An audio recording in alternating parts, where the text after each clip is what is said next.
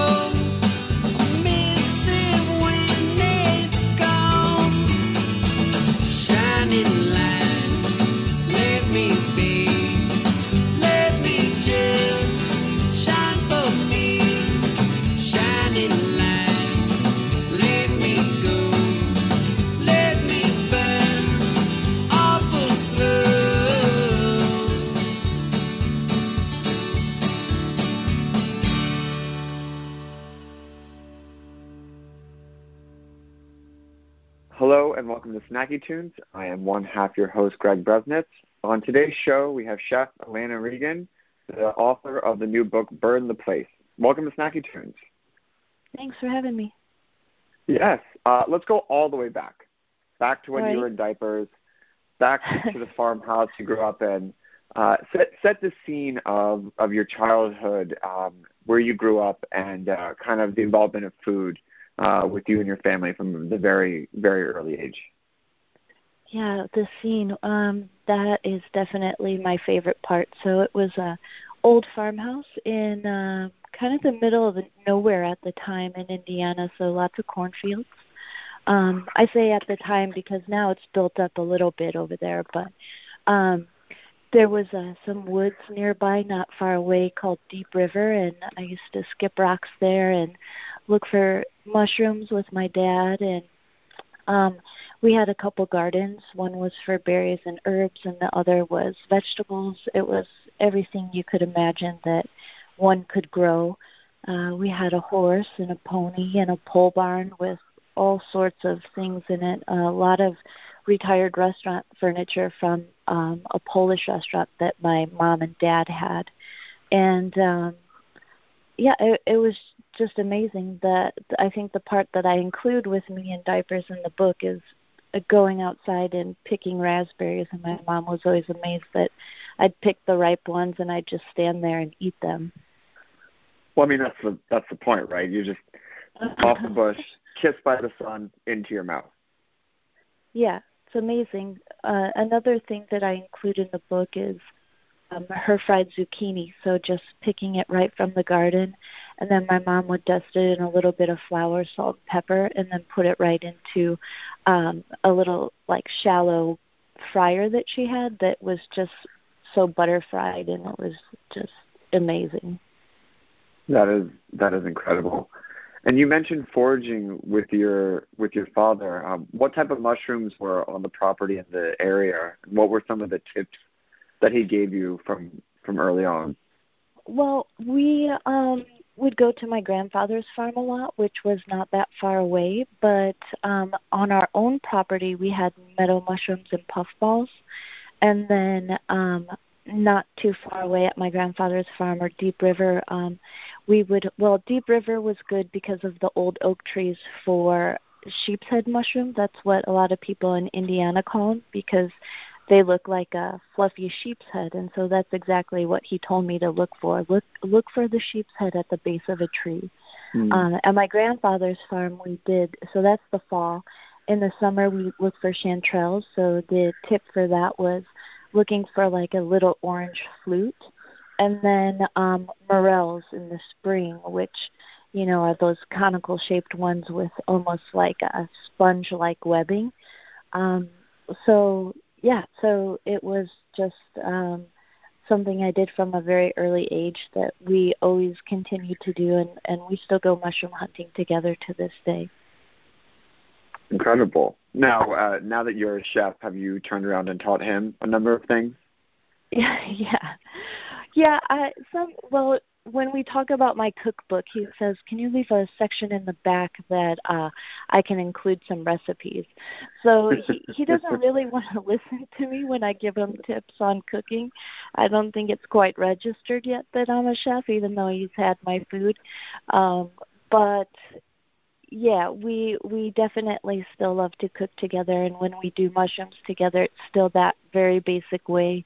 Um, if it's a hen of the woods or the sheep's head, just lightly dusting them in flour and adding them to the pan. Butter, that's it. A little salt and pepper.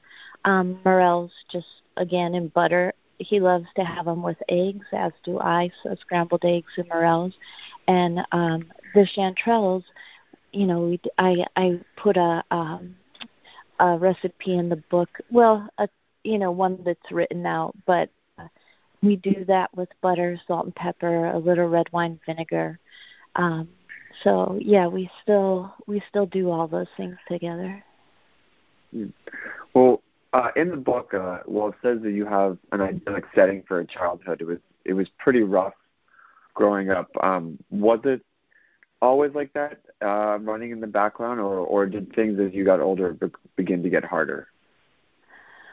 Um, I I think definitely as I I got older, you know, things be- began to get harder. As a child, I was a little bit confused about you know sexuality and and gender. Uh, and um, as I got older, you know, eventually just figured my own way through the world, but um, it was it's you know it was a rule as as many people probably experience today too. So um, you don't get to see a lot of what the world is like. And my family was by no means sheltered, but it was also just a different time. You know, growing up in the early '80s was just so much different than it is now. Yes, of course. And and considering that you grew up in a bit of a an isolated area, there weren't as many reference points as you would say maybe in like a larger city. Yeah, absolutely. So it was it was uh just so different but also I I felt I felt safe. I think the farmhouse made me feel safe. That comfort of the the time and the place was actually just it I talk about that in the book. It was felt like that was a part of me and I and I actually describe it as being my identity when I didn't know what my identity was. Um and uh now I have uh a homestead in the Upper Peninsula of uh, Michigan called Milkweed Inn, and um, it feels a lot like the same. Um, mm. I think just because of all the foraging I'm doing and just being connected to the land. So I think that that's the thing that's most important to me when, whenever I don't know what my direction is, just being somewhere that's out in nature and um, having a lot of things to do as far as foraging and cooking is something that really just is so fulfilling to me. Identity is an interesting concept. Obviously, it's family and, and place, um, but you you also touch on um, the gender identity and the confusion that you face growing growing up. In the context of what you have learned now and uh, where you are now, what advice would you have given yourself, or what navigating tools would you give to other people who might be in a similar situation uh, that you face? Yeah, that's a good question. I don't know what I would say to to my younger self. Um, I I really don't because I I think about my life, you know, when I'm reflecting and especially while writing a memoir, and I think you know what what I would do different. And I think about different times in my life like um you know had I made one choice rather than the other how would that have turned out? And um and I'm really I mean, I'm really just happy the way that things have gone. I felt like it evolved for me in the way that it needed to, and that I learned the lessons that I did, even sometimes if it was like I was banging my head against the wall, uh, even mm. as I got older, you know, and dealing with the alcoholism. But I think everything sort of just happened at the right time. Um, so I think I would just maybe say hang tight. you know, it's, it's going to be a little bit of a bumpy ride.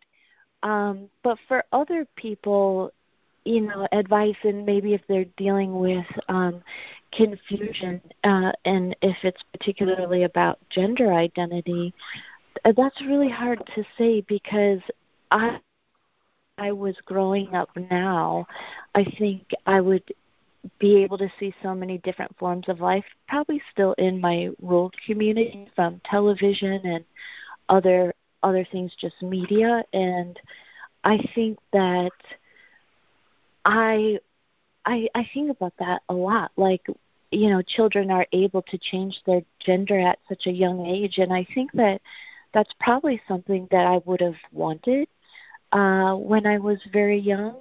But my um, I think that that's something my mom would have said, like, okay, well, you're gonna have to pay for it. So, so yeah, that's not happening. But um, that's really hard because for me things changed um as I talk about in the book, you know, and I'm sometimes don't feel like uh I'm female some and I don't definitely don't feel like I'm male.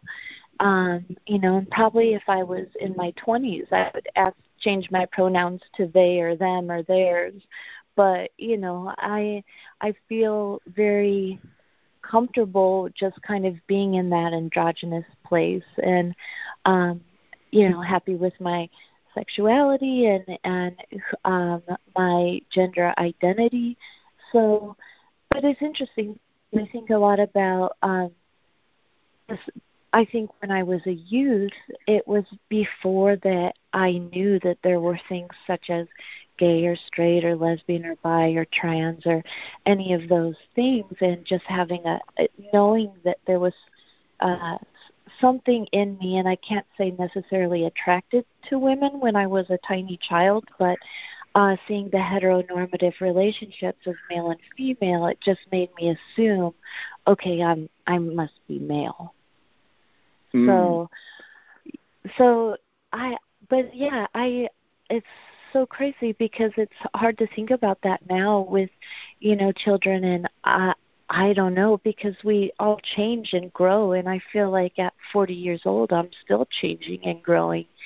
So, you know, to be able to have a choice like that is a little bit almost incomprehensible. But I mean, I'm glad it's it's out there and people are open to it. But um, yeah, it's just it's it's a you know that's something that I think people have to look really deep within themselves to figure out.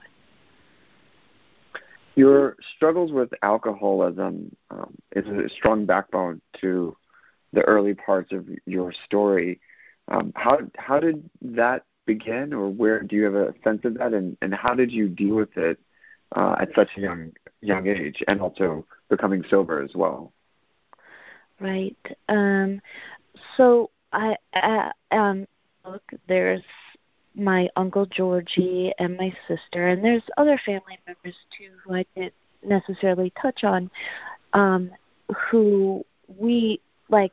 I knew young, like they were an alcoholic, even if I didn't have the term for them, but it was seeing them in certain situations, and you knew that just something wasn't right, and that the alcohol did something different to them, and I think that what I've learned in AA as an adult, um, and I think people learn this in all sorts of programs or rehab, but uh, something that we talk about a lot is um, that the drinking is a symptom.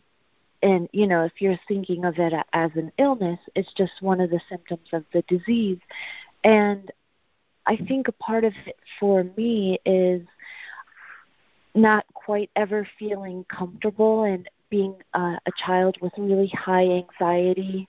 Um, and again, in the early 80s, I think, you know, we didn't really, it wasn't like take your child to a, a, psychiatrist or a psychologist, at least at that time, or for, for my family, that wasn't an option. But I was abnormally shy for a child. Um, and I and I talk about that in the book, and also with the gender confusion and not feeling quite right in my own skin, I think that once I had alcohol, it was like, whoa, you know, this this is amazing. I can be this completely different person and feel a little bit more normal. Like I could talk to people and maybe look them in the eye or or just it made me feel different. And so I think though my mind was already set for that stage, you know, for that symptom to like be so relieving. And the first time I drank, I just had no concept whatsoever for stopping. And so one of the things also that I've learned in AA is when we think about alcoholism is that it's twofold. It's, you know, a disease of the mind and an allergy of the body. So the the allergy comes in is when once you start drinking, it's very hard to stop. And um, so that I think I really relate to that. Like, okay, yeah, once I start drinking, it's I mean, there's been times where I've tried so many times to, you know, okay, I'm just going to have one, I'm just going to have two, or I'm not going to do drugs, or, you know, all these, I'm just going to drink organic wine, or whatever, you know, or it must have been the shots, or, you know, I kind of went through all of that trying to try different methods of control, and sometimes I could do it, but mostly well i know that when i take a drink it's completely i never know what's going to happen. It could be one of those nights in a jail cell um like i've described in the book or it could you know it could be two and i go home and i and i get up and i'm to work on time. So um that unpredictability is a really scary thing and so when i was young it wasn't the term wasn't like oh you're an alcoholic but I knew like okay i'm just like my sister i'm just like uncle georgie um so that for me um I didn't really have very much denial in my life. I mostly spent uh, my time trying to control my alcohol consumption more than Hmm. denying that I had a problem. Which is interesting approach to it. Just like it's the almost you're making deals with yourself, which Yeah. is almost in a way, All with almost in a way, you're like negotiating with yourself. Which is I'm not saying that it's it's like you already know the problem as opposed to the people who are like, I don't have a problem. You're the one with the problem. And it's almost like, Mhm. no, I can control this. I promised myself only two, and it's like, you know, one, two pints later, and a couple bottles of wine, and and off to it. Mhm. So, so what what was it um, that finally got you to stop? What was the um, the journey that you went through to realize that this was not uh, not for you? Uh, yeah, that's. I mean, that was a lo- a long journey, but um, and many factors. Um, eventually, it became. It wasn't fun anymore, you know, because I had more and more of those nights of unpredictability where um, I ended up with a lot of regret because maybe I missed an appointment or I slept with somebody I would have never wanted to sleep with or I woke up in jail, you know, all of these crazy instances. But then um also taking uh time out to get sober at different in different parts of my life because I from the time I I think when I was 17 or 18 I my mom and my sister took me to an outpatient rehab and you know not much happened from that because I was still so young and I think my brain was still forming. Um but in my after my sister died there was some more uh instances where you know I I was scared and so I'd scare myself into AA because I knew that that was a place to go to. And um there was something that over the years I would see people come in. If, say, I put three months together, I'd see somebody come in new and they had 30 days. And then maybe a couple months later, I would drink and I'd go out drinking for a year or so. And then I'd come back, you know, to get clean again for a little bit. And suddenly that same person had a year. Um, Mm. And so things like that would happen and so i knew something was working there. And an- another thing that uh people say in aa is like you don't ever have to feel this way again. And that really stuck with me because the last time i drank um i my just to set up the scene i was in a nice relationship. I had a decent job. I still had a lot of my close friends. Um but everybody was starting to be on the fringes and it was becoming harder and harder for me to function. And my binges were getting closer and closer together. While i didn't have any big car accidents or times in you know uh, a stay in jail or anything at that moment um there was just one day where i that thought kept going through my head was you never have to feel this way again.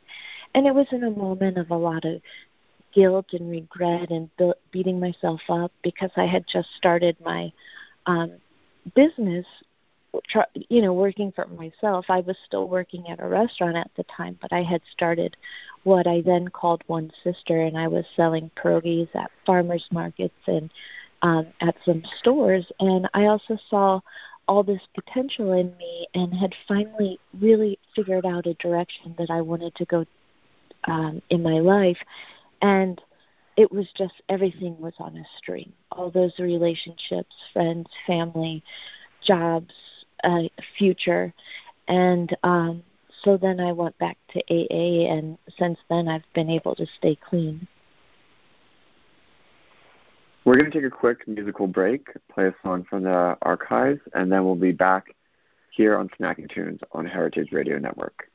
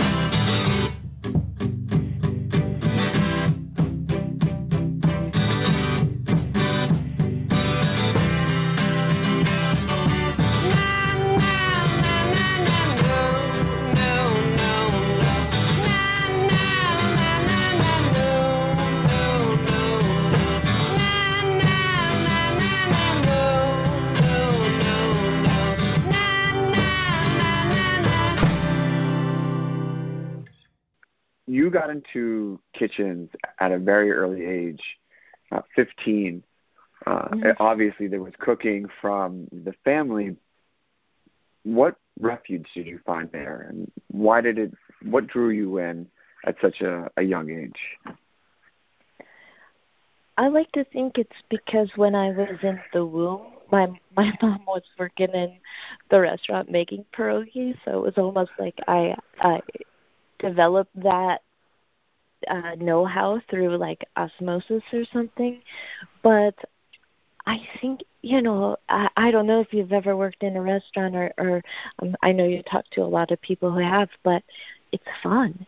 You know, it's it can be just like the camaraderie and um, the way people interact. It was the first time in my life I had seen for, worked, you know, when I was 15. So the, my first job, and I saw the chefs interact with the waitresses and you know the the customers and people being happy and and doing a good job and people saying, "Wow, you're doing really good."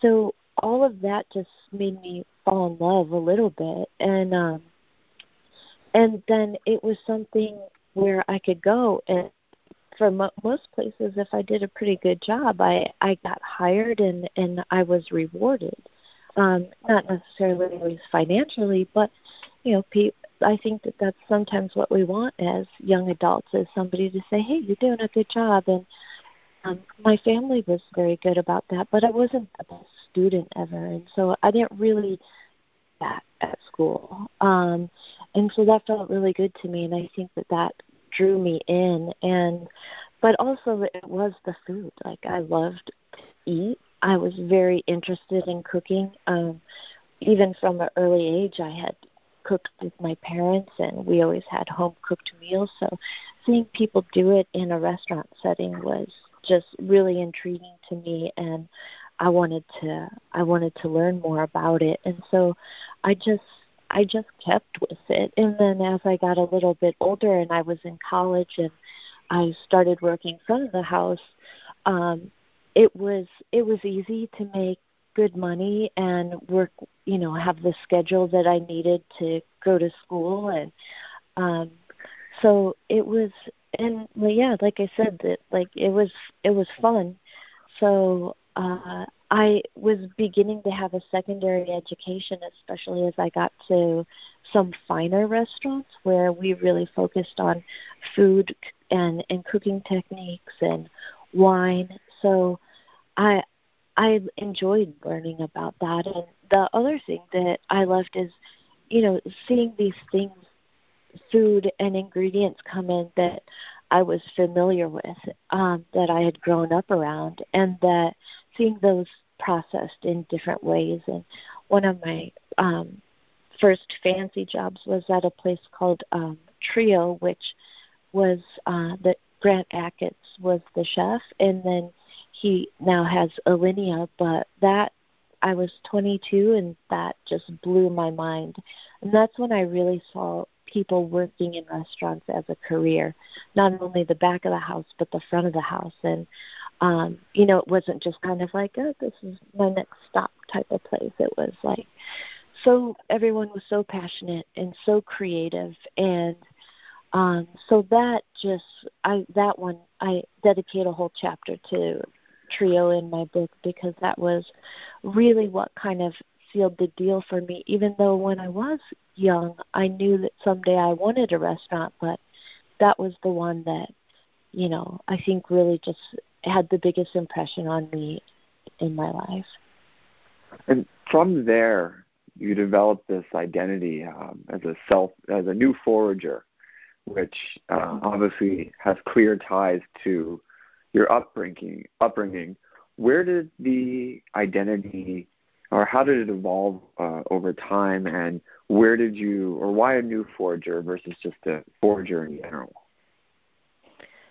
Um so when i so for a while like i was saying i was in the front of the house and then when i went to um the back of the house i began to imply a lot of new techniques and things that I was learning because I had developed a lot of really good basic cooking skills throughout my whole life. Um, but so I started to learn newer techniques, more modern techniques, um, and just expand my knowledge in general because in the past 20 years, I mean, cooking in general has evolved, but as I started my own business, it began that new forager, new gatherer type of idea because when I got back in the kitchen, the the things I could do best were working with the things that I knew and continuing those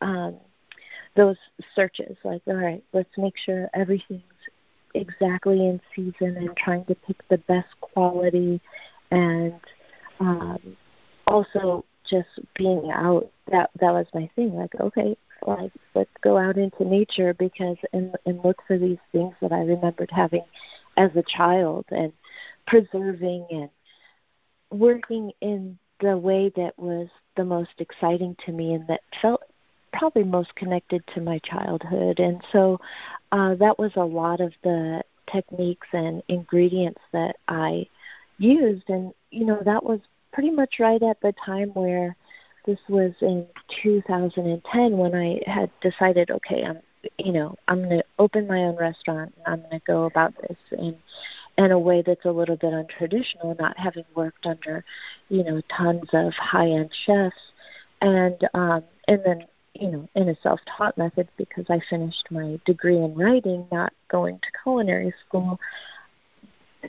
but I do feel like I had that, you know, lifelong education. But so I just started to um, apply things that felt right to me. And at that time, when you know everybody was starting to talk about farm to table and preservation and fermentation and and foraging, because I think as in the food culture, people began to be more curious. Uh, I think that with the advent of social media and the cooking shows and all of those things that people now had access to more than like the Frugal Gourmet or Yan Can Cook, which were great shows to watch. But you know now there was uh, Bizarre Foods and all these other ones and uh, Anthony Bourdain, and so um, I think with that brought on a lot of curiosity to people and and all of those concepts of farm to table and seasonality just became and foraging became so much more popular because people wanted to try new things. A lot of people grew up without you know having sauerkraut in their basement you know which was something that was normal for me but a lot of uh people hadn't had something that was fermented before and so when they'd hear about these buzzwords they want to go out and find that you know so um, that's I, I think that's a long-winded answer to where like hmm. the new gather came from. As you move to the ranks, you, you've been in the industry for almost 25 years. Um, the sexism in the culinary industry, although exposed and more, you know, uh, people are more aware now, was rampant during your early days. Uh, how did you navigate it, and uh, how did it play into eventually going off and doing your own thing, if it if it had any impact at all? I'm sorry. What was the beginning of the question? Oh, just how did you navigate um, sexism that you face that's so endemic of the culinary industry, starting at such a young age through the next two and a half decades of the of your career? R- right. Of I'm I'm sorry again. I'm just missed that. The sexual what? Oh, the sexism. Oh, the, the, just, okay. Sorry. sorry, that kept going out for me. Um, this is a really interesting question because I think that there's so many conversations we can have about it. I think that growing up where I did and having the father that I did, who is a wonderful, sweet man, but um, he's still like kind of, you know, he's almost 80 and he has a hard time grasping that uh, women can actually take care of themselves. Um, and so I was like already um, exposed to that from such an early age, um, and not necessarily ever put down, but it was almost normal to me to know that if I was in certain areas or certain industries and there were a lot of men, that this was going to be a, a thing. But I think what I did, and again, this goes back to my childhood, is wanting to be able to do everything boys did. You know, when I was, uh, I talk about this in the book, when I was maybe like four or five, saying to my mom, Well, can I play football? Can I play this? Can I do this? Like all these boy things. And, you know, oftentimes the answer was like, No, they, you know, they don't have that for girls. And so maybe it was just my own personal conquest to be like, all right, where wherever there's a lot of male males that are dominating something, I want to I want to do that too, and I want to be recognized as being just as good. You know, I I want to be just as good as the guys. Um, so I get like I said, I think dealing with it was more of something that I I, I might not even have noticed it as much as I can see some of those things now, but it was almost a norm for me to be a woman and know that like I can't do or I shouldn't do these boy things. Um, because when I started at Trio, there was uh in the kitchen there was one woman and she was the pastry chef and we still hear about that a lot now that you know women start at a at a fine dining place or you know any restaurant they get put in the pastry department when like no i came here to be a, a savory chef uh, you know i i've had several uh uh women employees who have said, okay, I worked here there, and uh, yeah, I got thrown in the pastry department, and eventually they worked their way out. But um, yeah, I think it's it's definitely changing a little bit, but it, you know, it's all those kinds of changes are slow. I just recently saw um, a, a restaurant hiring, um, and they had put an ad up on Instagram, and it was a picture of their kitchen and all their employees and it was all men you know all all guys in their twenties majority of them white. And i was thinking if i was younger and just starting out as a cook and saw that picture i think that that well knowing who i was might might have inspired me. you know, like okay, I'm going to work there. But for a lot of women, I think that that could be something that looks a little bit scary. So I don't know. or I, unre- or unreflective. You just don't see yourself there. No, I mean in my in my kitchen we try to make sure that we have it diversified as much as possible. And you know, sometimes people rotate in and out and we might end up with all guys and then there might be another time we end up with all girls, but I try as best as I can when I'm going through my hiring process to be conscious of you know who I'm bringing in for interviews and thinking about the diversity with within the workspace. Hmm. So you are, uh, you know, at the end of the writing process in the beginning of speaking a lot about this, and I, I think probably in one of the more introspective, reflective periods that one might have in their life. Is there a particular through line that you have noticed from writing the book and, and discussing it that you see for your life? Just a, an overarching theme or, or common common trends that you might not have otherwise noticed had you not done this project? Oh, that's a really good question. I I think it really, really um, made me realize how I've my whole life has almost been like centrifugally like propelled into where I am now.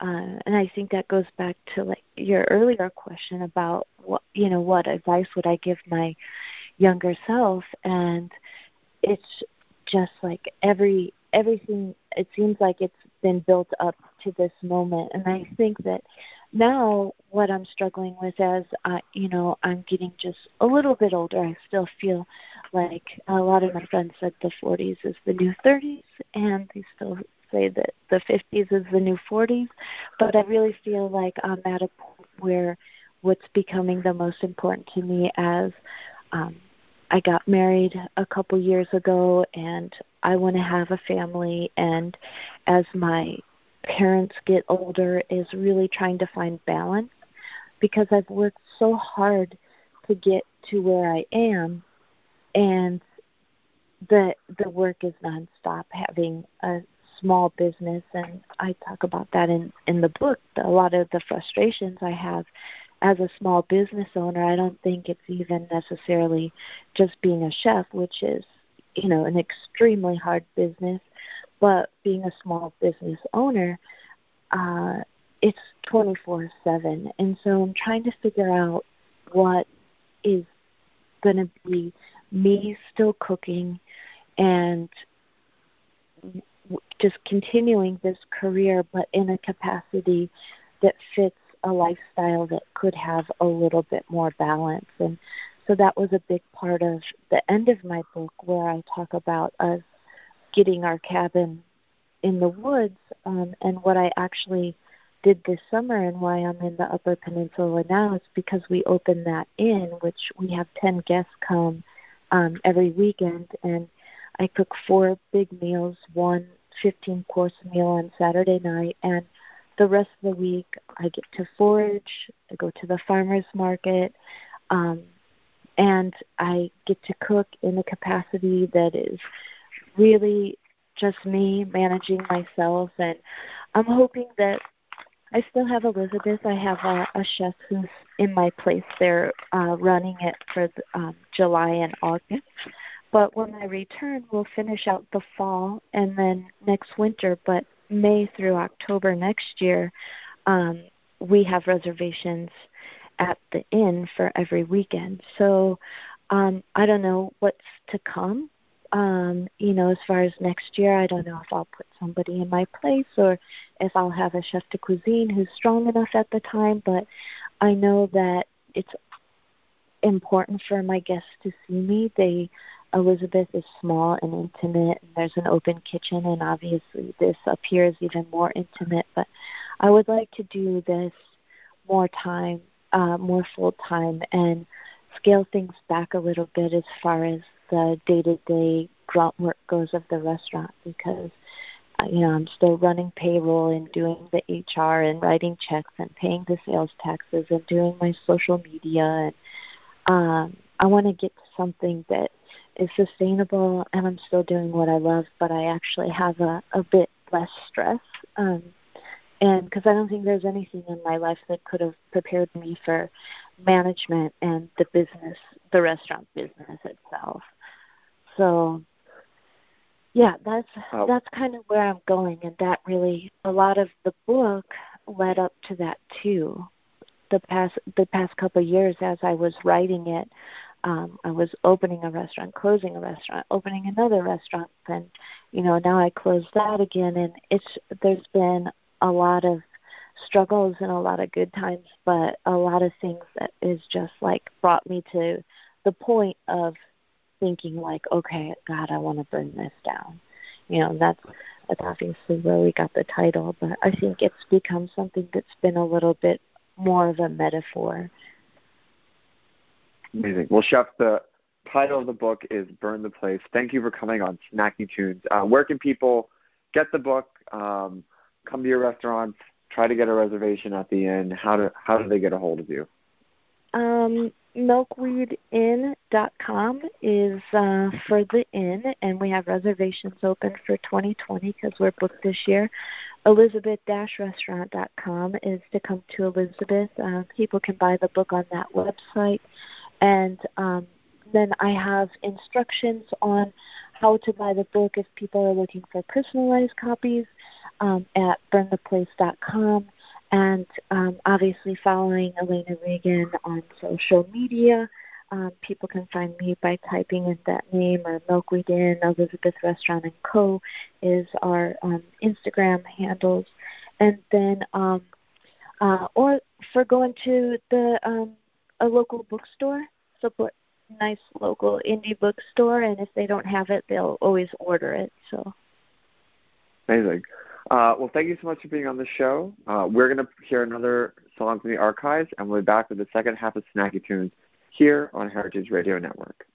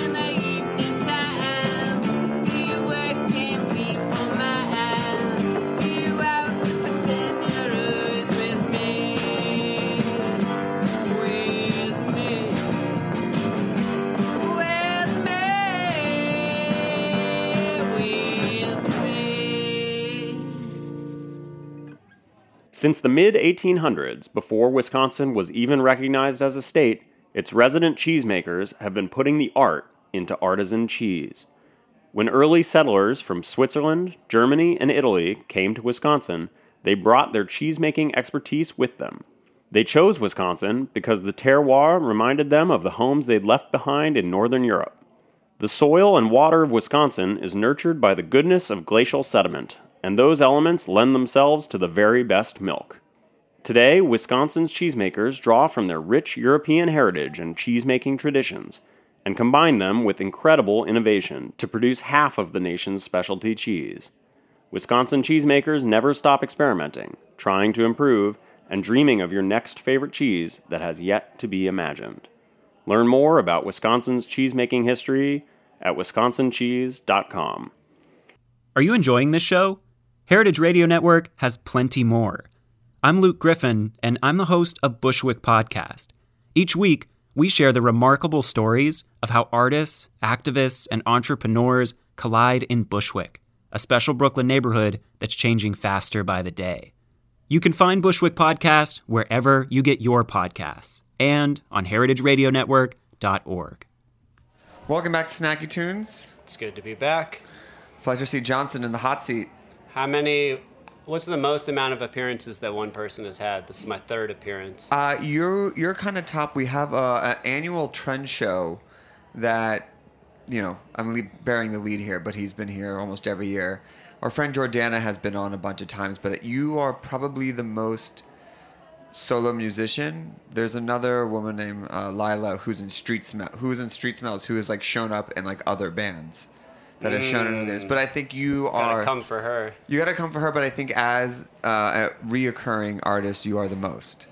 Excellent. Yes. So welcome back. It's good to see you.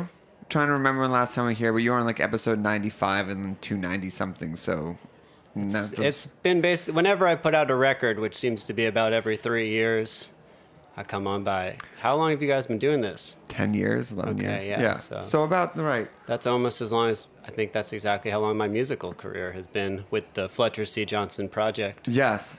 When you broke off from your, your former bandmates. Yeah. What is it, or when is it in the process that when a record or a certain cycle ends, that you feel the need to start doing the next record? Because some of the songs on this record took seven years. So when does like the next inkling start to take place?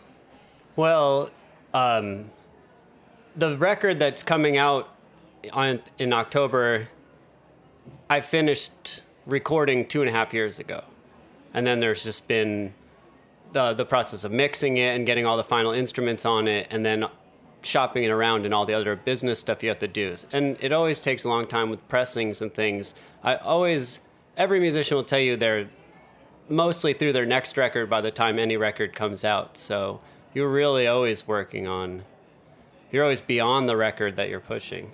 So we're ready for the next record. So we should book the fourth appearance now. No, well, yeah, for three years from now. Three years it from still now. will take that long.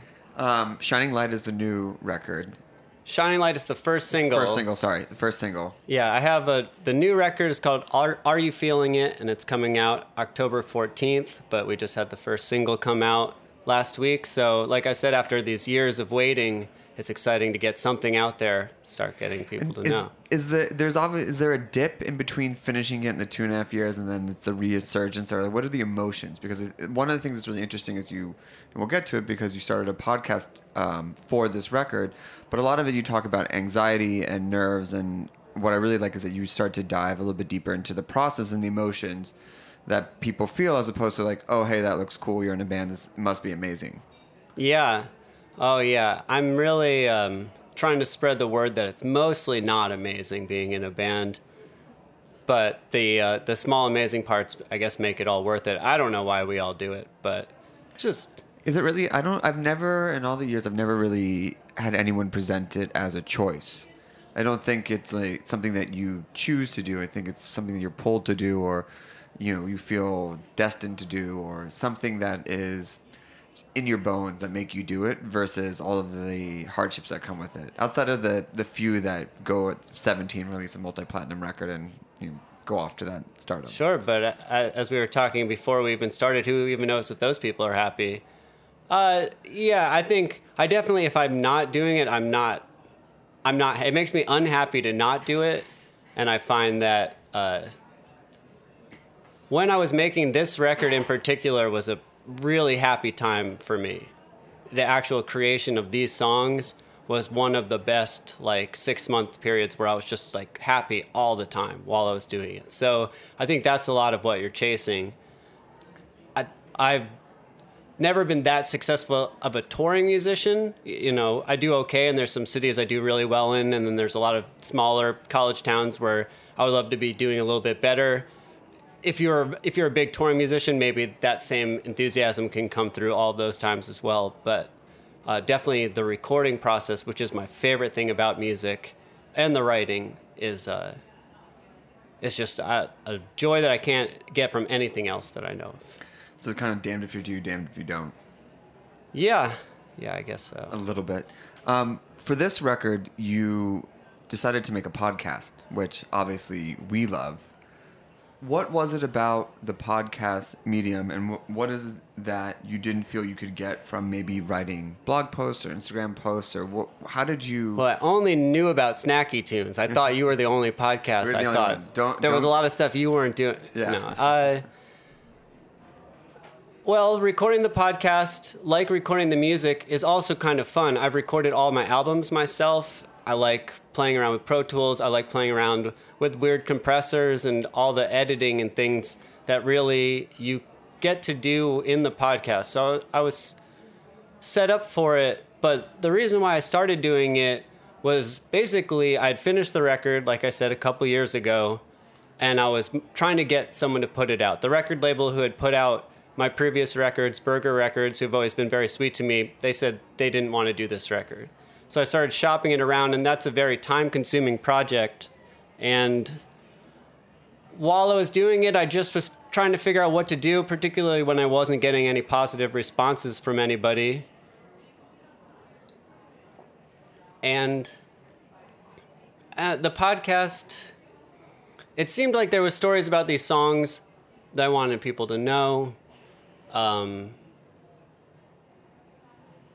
I don't know how it all started. It's interesting. It continues the ongoing new approach to music, or more recent approach to be artists being able to control their message on any scale of the the medium. But I think being able to dive into and hear it and interpret your own way and share it, and also give more layers to the, the fans that want it, at least from my side. Well, I think I really saw I saw successful musicians were more successful than me. They're they're getting out there and they're getting interviews and they're telling their story and I love reading those stories. I love musicians. I love reading about music. I read all of the all music posts about I just want to know everything about musicians. I always have. And I don't know if a lot of music listeners feel that way, but definitely me and my group of music obsessed friends just love it.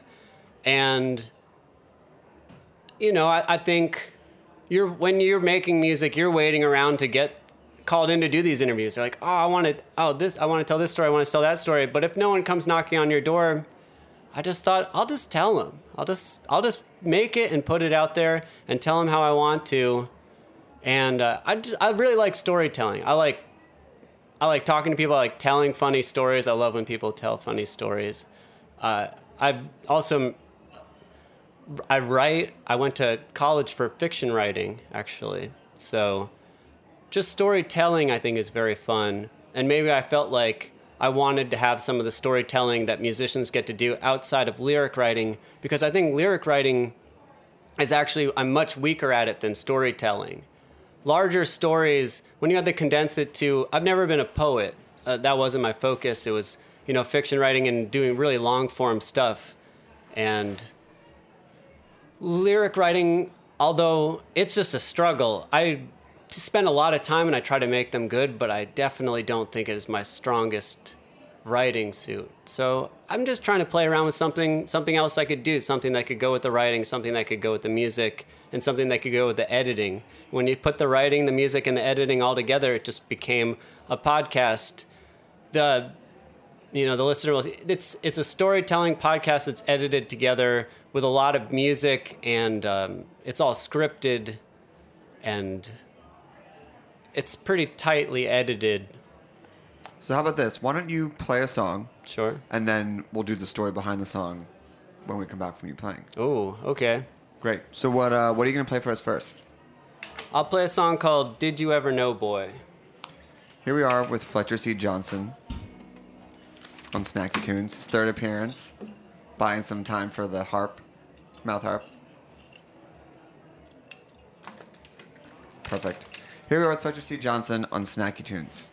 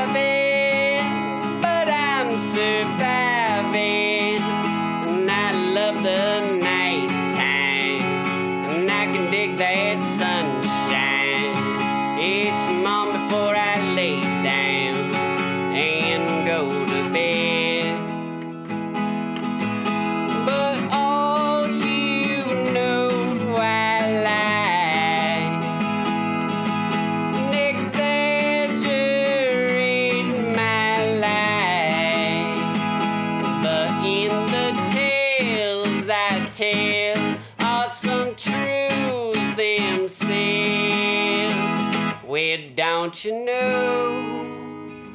Thought everybody knows. Well, don't you know? Oh, whoa, whoa, whoa.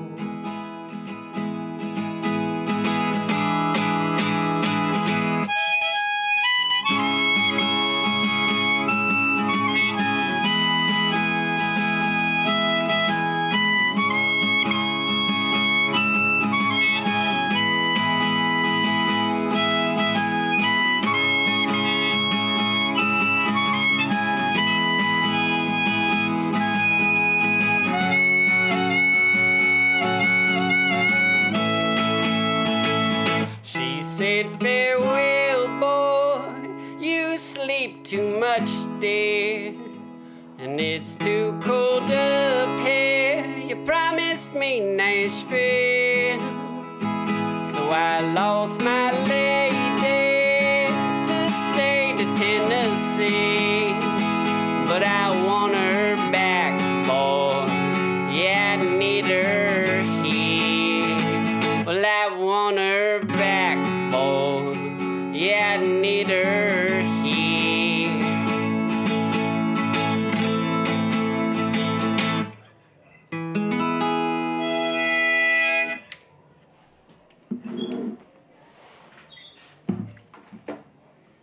So, podcast episode.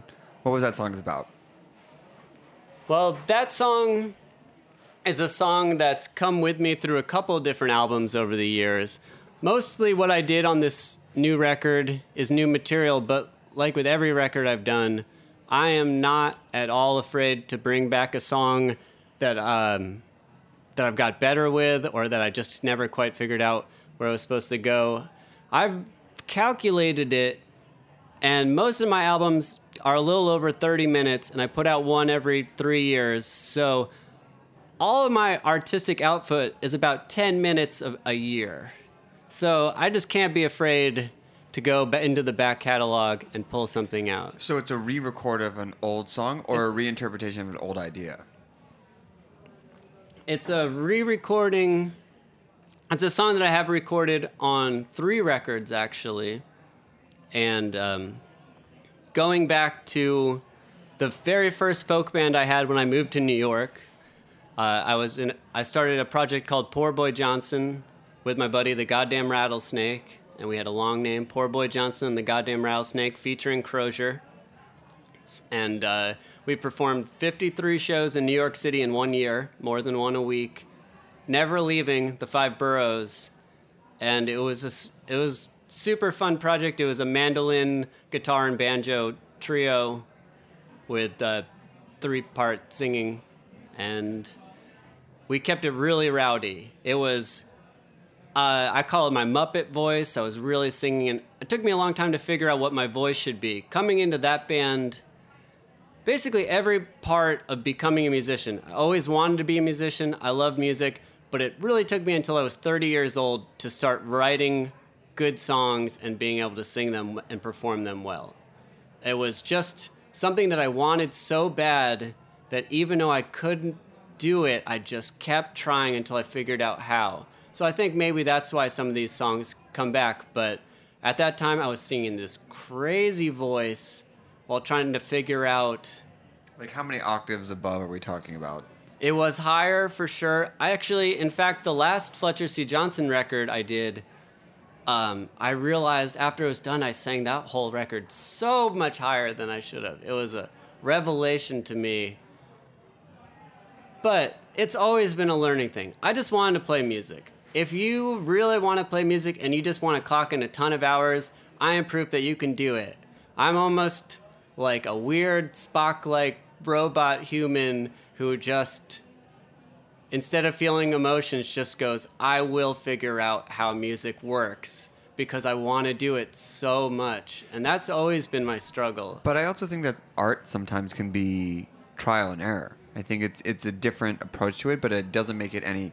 I don't want to devalue what you're saying, but I think that art can also just be this thing that is an evolution over time. Sure, some people are, you know, you see someone singing or painting or doing something at a young age that just seems naturally born, and then the rest of us have to work at it. yeah and and um, there is an additional pressure on musicians because it's a young man's game Or woman's, uh, or woman's game. or game however you identify. it's when you're a writer, you're not expected to do anything until you're over 30. To d- write a get a book out before you're 30 that's really good is it's crazy. It's a very like one person in a million type thing in the writing world. But with musicians, you know, you, you, that's your whole world is before you're 30 often. So We had an artist on here, Roddy Romero, uh, last year, who plays very old kind of Cajun French music, who recognizes that he won't really actually come into the genre that he loves and age wise for another 15, 20 years.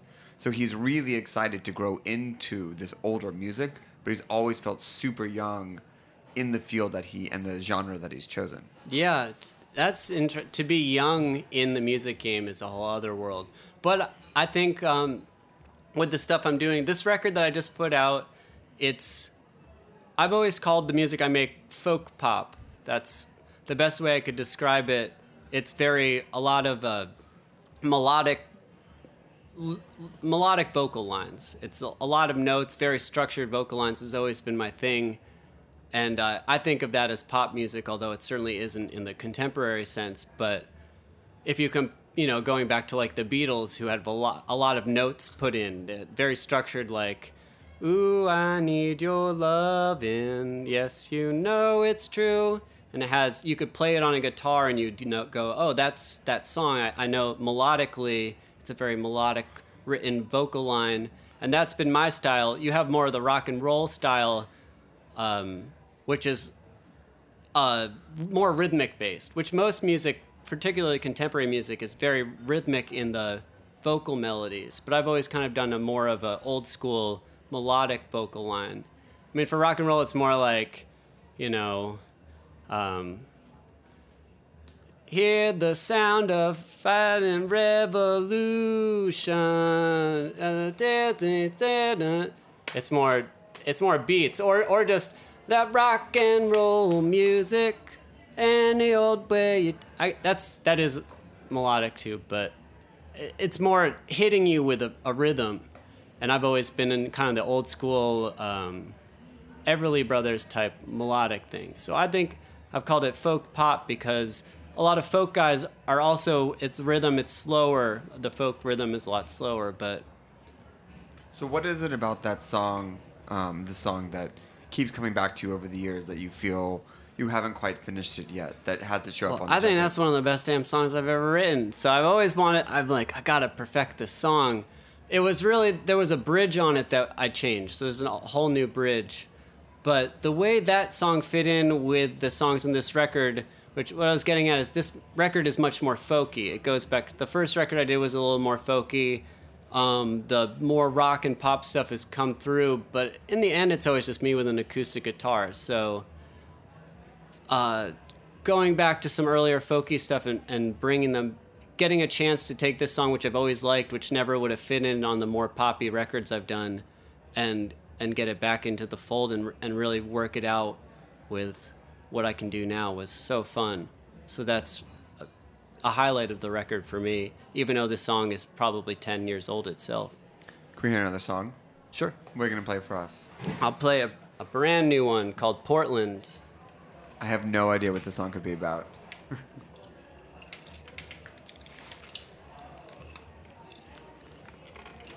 This one, the uh, the harmonica while playing guitar is a pretty fresh move for me. So I just arranged a solo while uh, while you're hearing this with just me and the acoustic guitar. I do play with a, a, a rhythm section. I have a great drummer, J.J. Ellis Ellis, and Uncle Will on bass. So usually I can shred some solos on the guitar, but this is going to be all harmonica.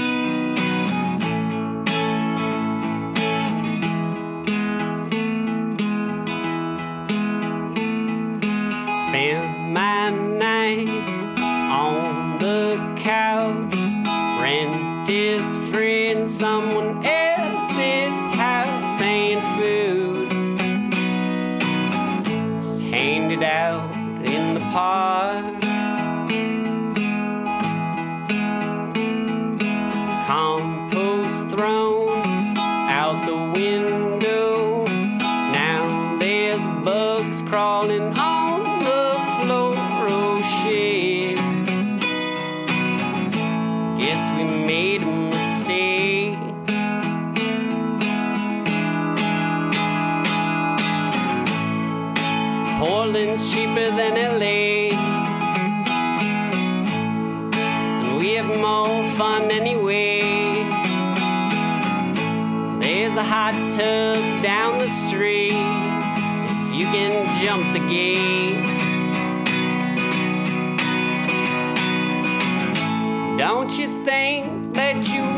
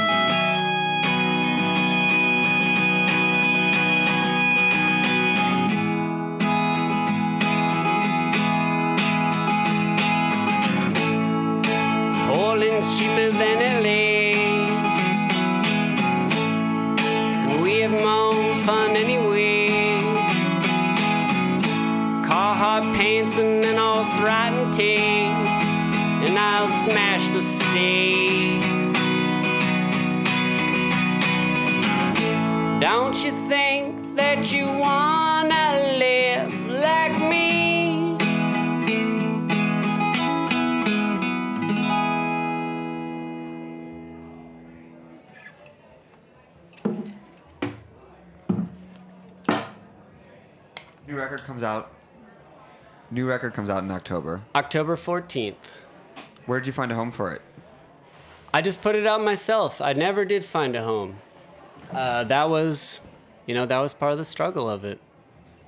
And what do you feel as a musician who's put out records over the years that the landscape has changed or as a change where putting it on your own is not as detrimental or not as shameful or anxiety inducing, or does it give you a little bit of anxiety in 2019 versus how it's been over the past decade plus of music? Yeah, I don't. I don't. No one knows. No one knows what's going on right now. You know, it's a really a struggle for everybody, and uh, the labels are trying to figure it out, and I'm trying to figure it out. And you can put out a record yourself and make more money than you can on a label if you do it right.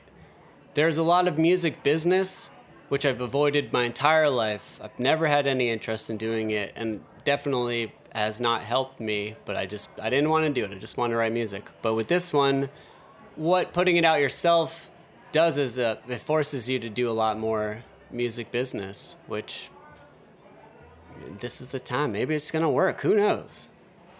How do you feel about that idea of ownership where everything you do could possibly feed back and you feel that you're not just going to turn over to a label that may or we've had stories over the years of people whose records they put it out with a label and for one reason or another something more important or something else came along and that time they just it didn't get pushed or promoted or Oh, I've uh, been with you know I've had friends bands that have gone on to uh, get signed to a major label, and you know I re- remember particularly that happening uh, to one friend's, and and we had a full-on champagne party, a rager like tear the house down type party, and it didn't work out for them at all, and they left that label immediately, and, and it wasn't good for them. So I, I don't yeah I don't know I don't know what to say. I tend to feel that, especially now, because there are, it's not as opaque as it used to be. There's more tools that are available that you can take these projects in, in almost any discipline much further before you need that cosign or you need that support that labels or the perception of labels used to give uh, before that you will be more in control of the project and more control of where it goes and the success that you have. Sure, there are still some barriers to entry, but once you get past the newness of it or the un- unknowability, it's not as difficult or um, as strange as it might have used to been. I think so. I I don't. I've never known enough about, as I said, music business to even know. I don't even know what didn't work. I know there's a lot of things you can do, uh, which I'm not going to do most of them. But if you want to just continue working angles, you can hustle. And I I know hustlers. The all the bands I know that are really have gone out there and become successful, they have a hustler in the band. You got to have someone that likes sitting in front of a computer and just working it because you can you you can do it that's the, really the key sitting in front of a computer is the key to almost anything in contemporary society. Right. something something that's interesting to me which i think about is people's ability to buy music people's ability to make money off of selling their music selling so people will buy the music in a physical form. It's only existed for 50 years basically total between the time when record players were readily accessible and people were pressing it and then and young people could go out and just get what they wanted to when the digital age brought in a time where uh, you, you don't need to buy anything ever again. It's a, such a short window in the period of all musicians. So maybe we'll go back to pre 1950s when I don't know how musicians made money before then. Maybe they didn't. I've never figured out how to make any money, but So you're gonna have a champagne toast or tear the house down celebration for the record release in October. when I put it out, uh, yeah, why not? Okay. Uh, so where can people find you, find the record, um, listen to the podcast, get everything Fletcher C. Johnson worldwide? Sure. The podcast is called Listening to Fletcher C. Johnson. Uh, that song I just did, uh, Portland, is an episode that's coming out in couple weeks, and that is one of my favorite ones because it's about Portland, Oregon, that weird hippie, crust punk, train hopper uh, land that I, every time I've been there, it's just gotten weirder and weirder, and I love it there. And I tell stories. Uh, it's two stories about when I was 19 years old, and two stories about when I was 23 years old, about waking up in strange places and trying to figure out where you are when you woke up. And that's, uh, I think, writing wise, the strongest episode that I did. Amazing. And where can people hear the record? It's just going to be on all the streaming things. All the things. It'll be on all the things. Great. It already is that first song and uh, Shining Light, and the podcast is also on all the things. I mean, just take advantage of uh, what's out there. Any parting words of advice?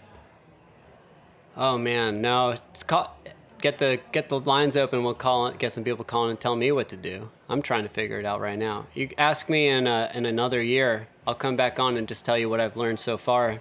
Okay, great. Well, we will actually do that. Big thank you to Chef Iliana Regan, author of Burn the Place.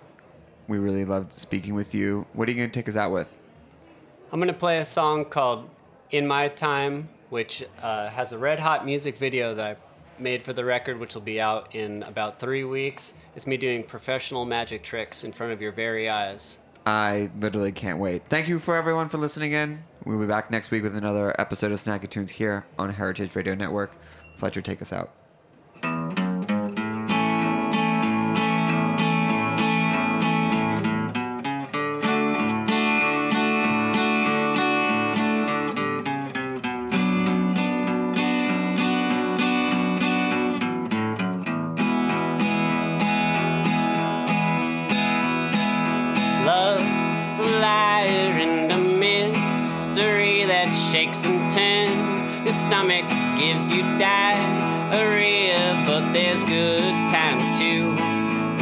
She knows just what you want to do.